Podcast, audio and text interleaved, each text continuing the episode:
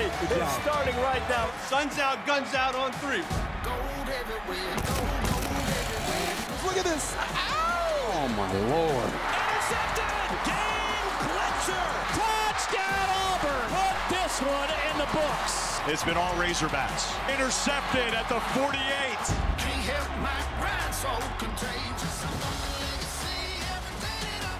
Brkic can win it from 29. Oklahoma survived. Drew Pyne off the bench. the all-time winningest coach in Notre Dame history. And we will go to overtime. Caught miraculously. Fourth down for the ball game. Incomplete. They answer the opportunity. It's been a long time since we've been in a situation like this. What a wild ride it's been. Hello, everybody. Happy to have you with us for College Football Live with Joey Galloway and Greg McElroy. I'm Wendy Nix. As we make our way through this last week of September, we look at how it started and how it's going. Remember the preseason polls? Well, they look like this, just in case. My, how things have changed. Now let's take a look at this week's college football rankings, brought to you by AT&T 5G. Oregon, Penn State, and Iowa all in the top five, while Arkansas was the big mover this week, going up eight spots to number eight.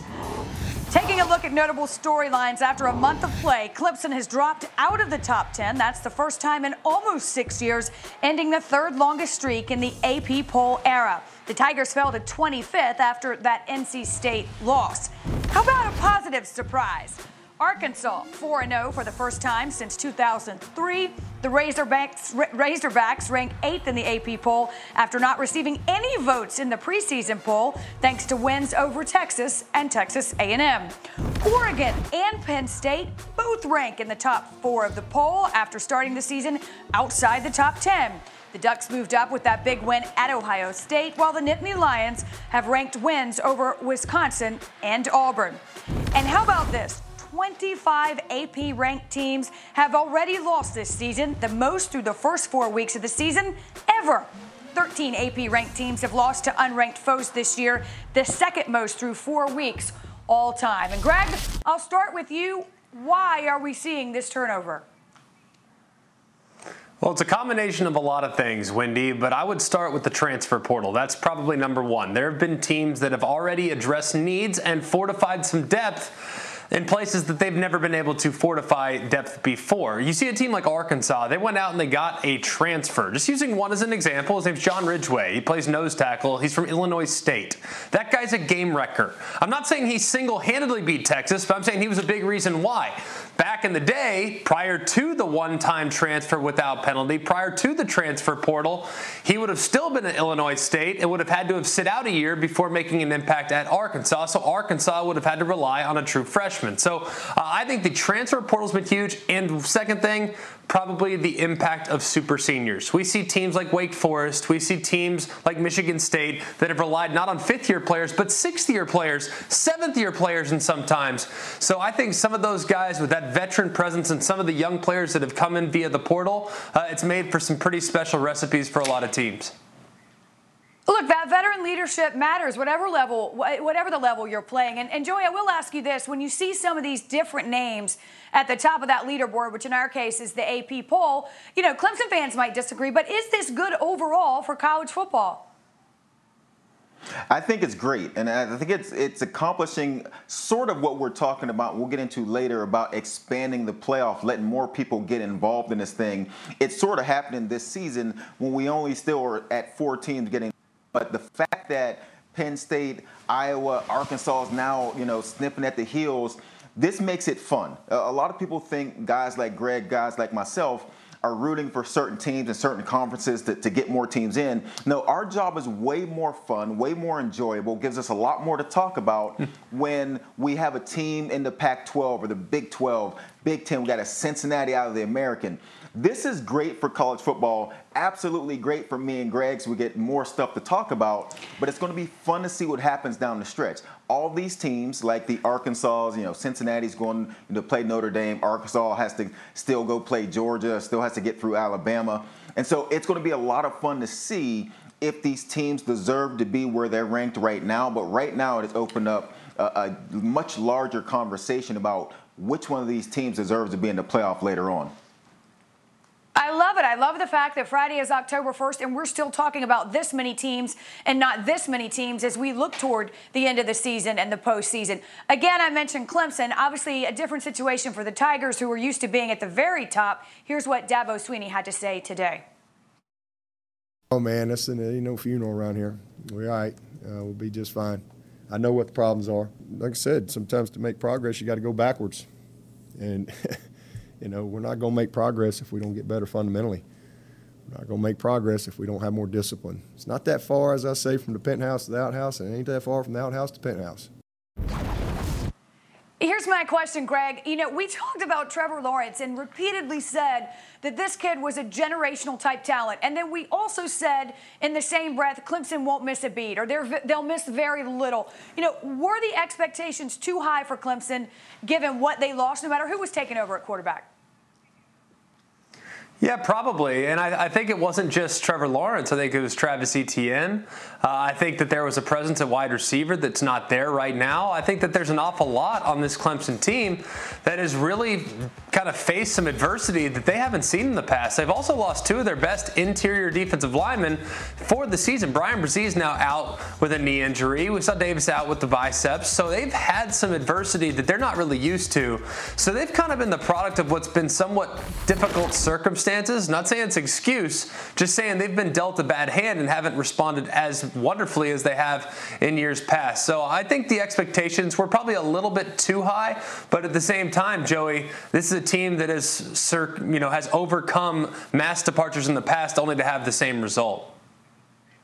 And, and, it's the past and where they set the bar is why we expected them to continue to roll. Uh, we expected out of Alabama every single season, no matter who leaves. We expected out of Ohio State, no matter who leaves. We expected out of teams like Clemson, no matter who leaves. We expect these teams to continue to roll, and it's because they set the bar that high and what they've been able to do. When it doesn't look the same, we're all shaking our heads like, what happened? What's going on here?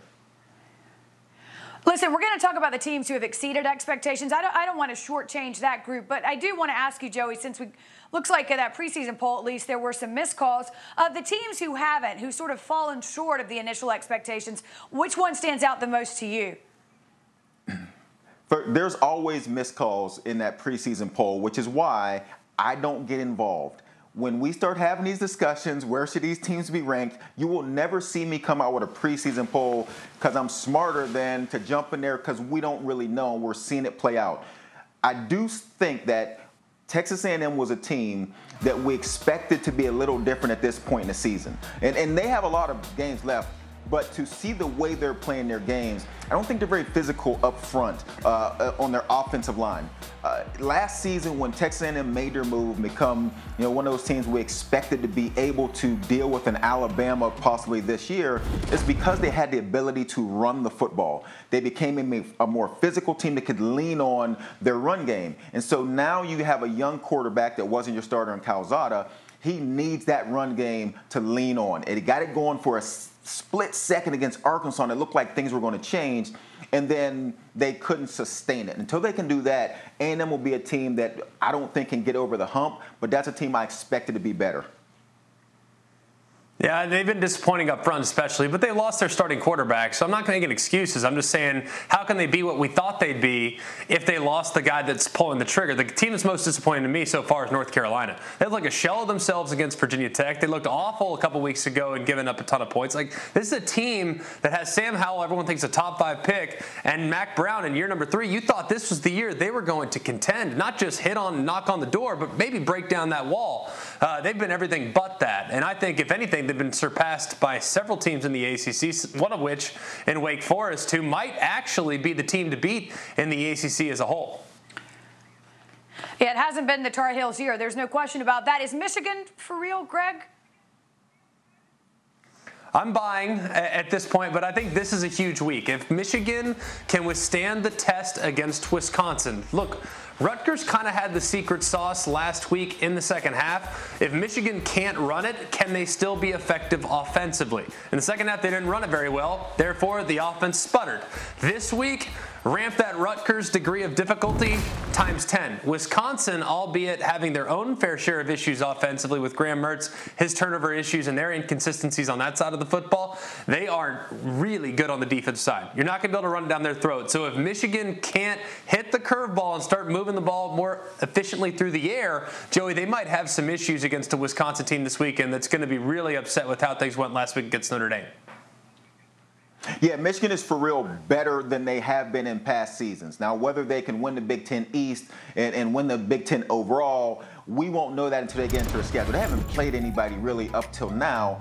But when you look at this Michigan team and look at what they have ahead of them, so you have Wisconsin, and then you look a couple weeks back and you have a Michigan State team that's playing a lot better, Penn State and Ohio State at the back end of that schedule. This offense now, they have the, a better ability to run the ball, but more importantly for Michigan is their ability to go downfield with the ball and make some plays. And we'll see if that's something they've just done against lesser competition or if they're actually better at doing that as they get into uh, better games. We'll find out this weekend against a Wisconsin team. But when you watch them now, they look like a more confident football team in what they're trying to accomplish. We'll just see if they can sustain it. And November 27th, Michigan fans, course, they have that one circled on the calendar. That's almost a season in a game. All right, guys, still to come on College Football Live Sooners or the field. We'll get the guys to tell us who they think could be the biggest comp- competitor for Oklahoma in the Big 12. And playoff expansion on hold, but discussions still going forward. Our Heather Dinich joins us. She'll tell us what's being discussed in today's closed door meeting. College Football Live is brought to you by Taco Bell.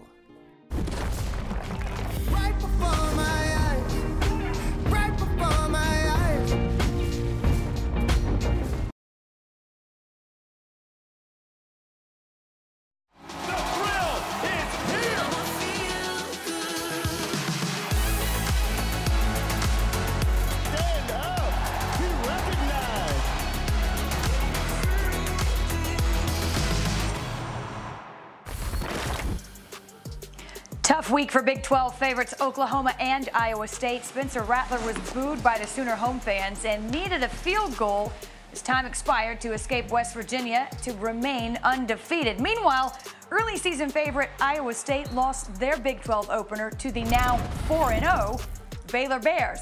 That win puts Baylor atop the Big 12 at 2 0 in conference play, while the Oklahoma schools and Texas follow at 1 0. Biggest threat, Joey, to Oklahoma in the Big 12. I'm going to go with Texas now. I start off with Iowa State to begin the season, which again let you know how much we don't know. I thought that Iowa State, with, with what they were bringing back with Brock Purdy and Breece Hall, they were the biggest threat. But now we're you know uh, midway through the season. I'm going with Texas. Casey Thompson, the quarterback, has made their offense different. Uh, Bijan Robinson, one of the best backs in the country, with his ability to run the ball and catch the ball, the big playability, and they're scoring points. And, and we know Big 12 football, which has looked different this season uh, in a lot of games, hasn't been the 60 to 65 games we, we're accustomed to seeing out of the Big 12. But Texas is becoming uh, that team that can put up those kind of points. So I would still look at Texas as that team, but when you look on the back end of Oklahoma schedule, uh, if, if Iowa State gets things together, uh, you know Oklahoma State, Baylor on the you know at the end of that schedule could be an issue. But right now, I'll take Texas. If Texas played like they played last week, they're going to be tough to beat. I mean, that was a team that came out and really imposed their will from start to finish. Now, defensively, they got some things to tie up for sure, but that was an impressive and dominant performance against a Texas Tech team that a lot of people thought had a legitimate chance there in Austin. I think Texas is the team, Joey, and I think a lot of us are going to draw conclusions based on what they did against Arkansas, but the reality is that Arkansas is a totally different team than any team that Texas is going to see in the Big 12. The team that most closely resembles Arkansas is Iowa State. However, Iowa State along the line of scrimmage, not as good as what Arkansas currently employs along the line of scrimmage. So I do think that this Texas team is built to win at this point in the Big 12 against teams that are maybe a little bit rely a little bit more on athleticism and not as much on power. So I think Texas has a real chance of, of creating some problems for some teams as long as their quarterback, Casey Thompson being the guy right now, is smart with the football and continues to make good decisions. We talked about some of these other names being involved, being good for college football. College football also better off when Texas is in the mix. So uh, we'll see. Speaking of we'll see, it's going to be a little more wait and see after college football power brokers met today in Chicago. There were discussions talking about playoff expansion. The thing is, though, we were originally scheduled today for a vote. That was postponed. The hope, though, that there could be some kind of framework coming out of these meetings that could eventually lead to playoff expansion. Taking a look now, the proposal for a 12 team playoff model was presented back on June 10th, but plenty, of course, has changed since then across the college football landscape. Texas and Oklahoma headed to the SEC in 2025, four other schools then joining the Big 12. Our college football playoff reporter, Heather Dinich, joins us now. And Heather, uh, a lot to talk about given what was supposed to happen, what has happened. Where are we, and what took place in these meetings today? Well, Wendy, Big 12 Commissioner Bob Bowlesby actually popped in the media room here and said, We're going to be a while. They have a lot to talk about. And while there is a lot of positivity, and the general sense is that they are going to ultimately wind up at a 12 team playoff at some point, what they're talking about today are the obstacles, which are plenty. The academic calendar, how a postseason with 12 teams would conflict with final exams. If it's possible, and it is, that they play a 17th game the health and welfare of the student athletes, although that's a remote possibility. The bowl games, particularly the Rose Bowl, which wants to cling to its media rights and that January 1 time slot. And Wendy, of course, at the heart of these conversations is a TV contract. A source told me that all 11 people, the 10 FBS commissioners and Notre Dame athletic director Jack Swarbrick, want to open this up to multiple TV partners. If they do that before the end of this 12 year contract, ESPN would have to agree to it. Always about the money, Heather. That's just kind of the way it works out. Any any timeline here for a resolution? Well, look, like I said, Notre Dame athletic director Jack Swarbrick told me that he believes the playoff is going to expand. When and what it looks like is what they're trying to hash out. The earliest possible date, technically, is 2023, but we're pushing up against that border right now. So the more realistic scenario, if it were to happen before the end of this contract, is the 2024 25 season. Again, the TV contracts are at the heart of these discussions, and whether whether or not they can open it up to multiple um, broadcast partners is part of that, ESPN, and whether or not they can negotiate some type of agreement. Greg, the more things change, the more they stay the same. I mean, I agree with Heather, and, and we'll likely get there, uh, but there's been holdups, and there are a lot of hoops to jump through. What's your take? Well, if I was a conference commissioner from the Big Ten, the SEC, the Pac 12, and the ACC, my biggest holdup would be whether or not we have six automatic qualifiers. When they initially proposed an expanded playoff field, they said, well, we're going to go to eight and we're going to give the Power Fives, every single conference champion gets an automatic bid to the playoff. And then we'll give the top group of five team a bid to the playoff as well. Well, right now, the American and the Big 12, as far as the quality at the top, is for the most part indecipherable, assuming when Texas and Oklahoma eventually end up in the SEC. So, my biggest pushback, if I were a conference commissioner, if you're going to eight teams, we're not doing six automatic qualifiers. If we want six automatic qualifiers, we're going to 12 teams at a bare minimum. So that would be my biggest holdup at this point because not all conferences are created equal. Therefore, not every conference that considers himself a quote Power Five conference, not every single one should be granted that automatic qualifier status. Well, I can tell you guys this that there is consideration among some commissioners for an 18 playoff, but it's not gaining a lot of traction. And sources have told me that Notre Dame and the SEC are not going to vote in favor of an 18 playoff if it has automatic qualifiers. And obviously, group of five university presidents are not going to vote for a system that doesn't give their conference champion an automatic guarantee. Joey, listen, I know what you previously thought. Do you still think 12 is too many? I do. I, I don't see uh, the problem here with eight. I really don't see the problem here with six. Uh, and, and I think that we're in a time frame right now where uh, the Big 12 is obviously trying to figure it out. but we are never uh, at a time frame where conferences are equal. Uh, you know, Ohio State's been the best team in the Big Ten. Clemson's been the best team in the ACC. Alabama's been the best team in the SEC with a mix of LSU getting there, uh, Georgia getting in, the Big 12 with Oklahoma. So I don't ever think we've been across the board had equal conferences to say that, you know, these guys deserve to be a Power Five versus this conference not.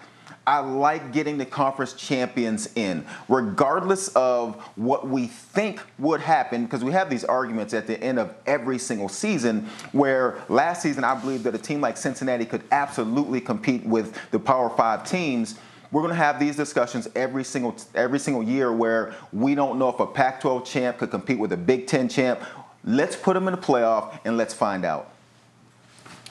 Listen, we're just four people with opinions. It's easy to see why these meetings take a while, Heather. Uh, we hope you get out of there at some point tonight and appreciate you joining us.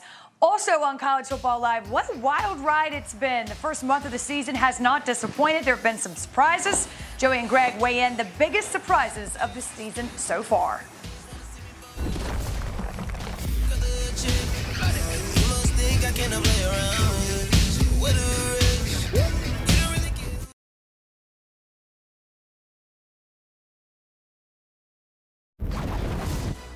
College Football Live is brought to you by Goodyear.